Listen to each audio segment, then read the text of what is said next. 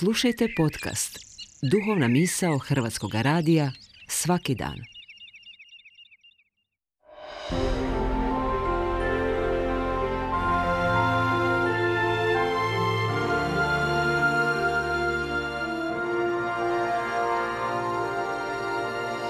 Duhovna misao. Urednica je Blaženka Jančić.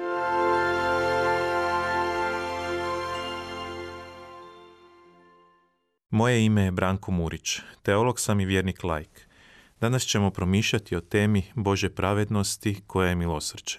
Jedno od važnih obilježja čovjekova života u zajednici s ljudima jest pravednost.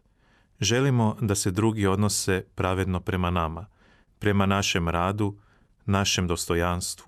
Izgrađujemo i društvo na principima pravednosti, na etici odgovornosti prema sebi i drugima – pa i u religijskom i vjerskom govoru pravednost je vrlo visoko vrednovana kao božanska norma, kao vrlina kojom odmjeravamo i vrednujemo postupke, kojom uzdižemo čovjeka u njegovu dostojanstvu. Govor o pravednosti ucijepljen je u ljudsko biće i uvijek se aktivira unutarnji alarm kada je ugrožena. U evanđeljima čitamo o tome da je Isus narušio uvriježeno poimanje pravednosti. On donosi novu logiku pravednosti čitanu Božim milosrđem. Njegov govor je usredotočen na navještaj blizine Božje čovjeku, to jest kraljevstva Božjega. U navještaju tako Isus uči da pravednost Božja nije ono što mi očekujemo, što mi smatramo da je pravedno, jer to prečesto ispadne odviše nepravedno.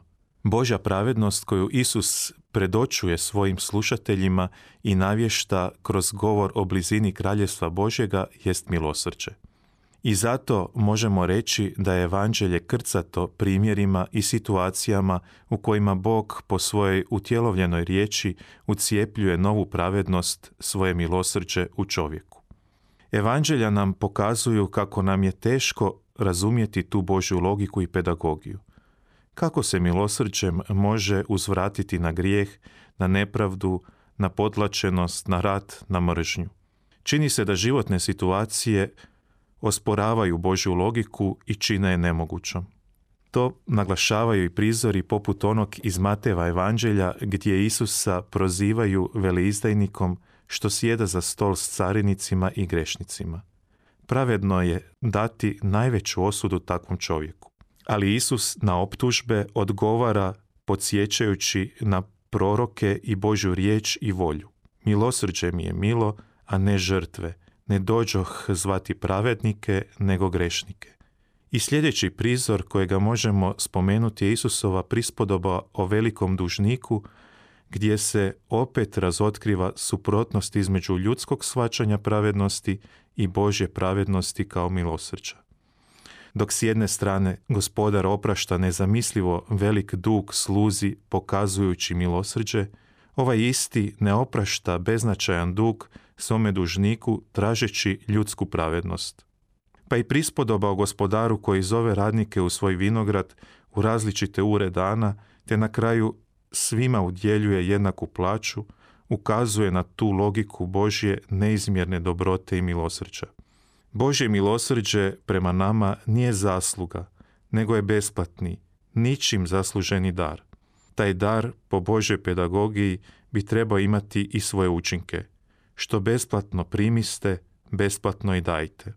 Čitajući i razmatrajući prizore i prispodobe iz Isusova života, uočava se temelj na kojemu se jedino gradi pravednost po toj Božoj logici. Dobrota koja nije uskogrudna i ljubav koja nije sebična. To je novi zakon kojega Isus navješta i želi da ga njegovi učenici usvoje.